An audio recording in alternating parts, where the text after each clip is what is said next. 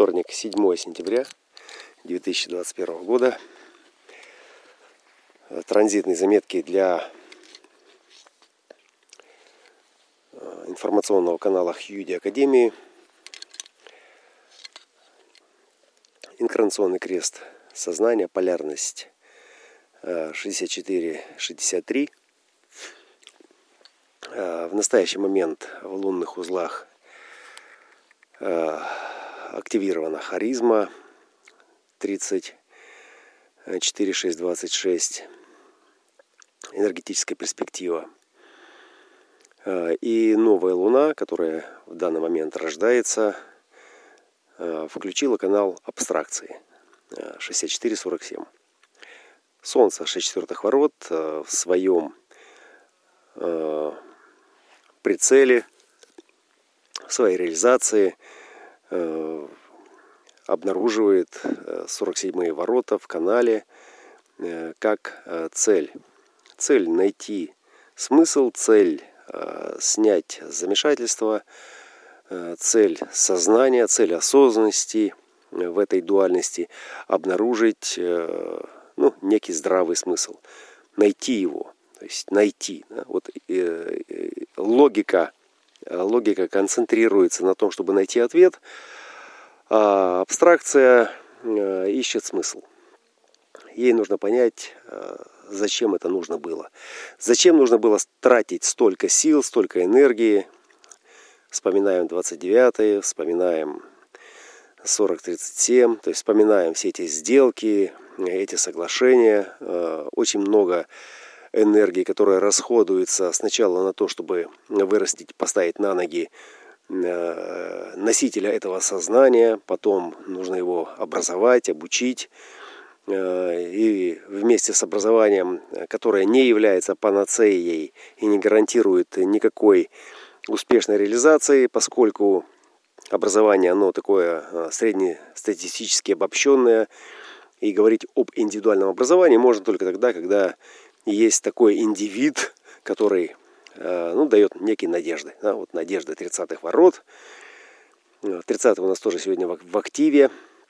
Разгорающийся огонь и вот все эти мечты, фантазии, желания и стремление в светлое завтра, на свет в конце этого тоннеля.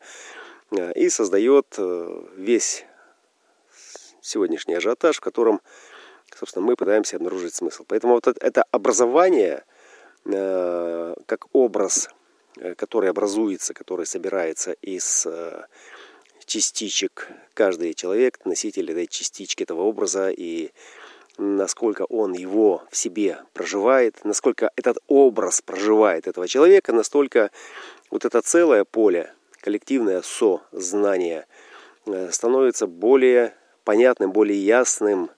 И понятно, да, мы понимаем, мы приходим к, э, к видению смысла в наших жизнях. А вот найти этот смысл, найти, обнаружить границы. шестьдесят третьи ворота – это форма, это границы, это формальные ответы, это четкость и точность паттерна, потому что сомнения касаются, когда паттерн двусмысленен или нечеток.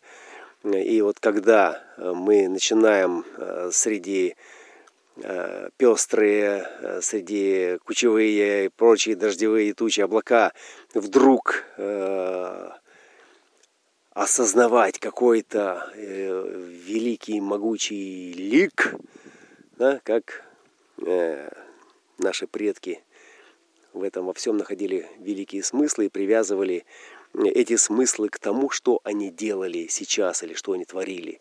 Да, и одно видение события могло их шокировать и ввести в страх, а другое, наоборот, ну, все зависело от интерпретаторов. Мы сейчас понимаем, что оракулы и жрецы того времени имели власть над той самой бессознательной, неразмеченной частью коллективного поля, которое невозможно было бы объяснить какими-то бытовыми способами. То есть требовались, требовались интерпретаторы высокого порядка. Да, вот сегодня мы, собственно, разбираемся в том и в этом, но не по заветам оракулов, а по механике, которая проявляется в наших телах в конкретные времена, в конкретных местах, после приема конкретных препаратов, после съеденного обеда и всего остального прочего, состава воздуха, давления, температуры, магнитных бурь на солнце. Это все оказывает воздействие. И это все оказывает воздействие на тот образ, который смотрит на нас утром в зеркале, и он нам нравится или нет. Вот то, что касается образа, это узнавание, узнавание в этом образе кого-то, да, а вот нравится или нет, это соответствующие границы той логики, той дисциплины, которая поддержала этот образ в этом состоянии сейчас, или довела его до этого состояния сейчас, да, вот в зависимости от того, насколько мы корректны в своем эксперименте, мы получаем такое образование от жизни, от школы, от отношений, и четверть дуальности конкретно говорит нам про отношения, где сорок седьмые сейчас, а они будут следом в колесе за шестьдесят четвёртыми. Это крест руководства. Вот. И вот эта новая луна сейчас, я специально мистифизирую это сейчас спекулятивно с тем, чтобы принести некие шаблоны узнавания. Да?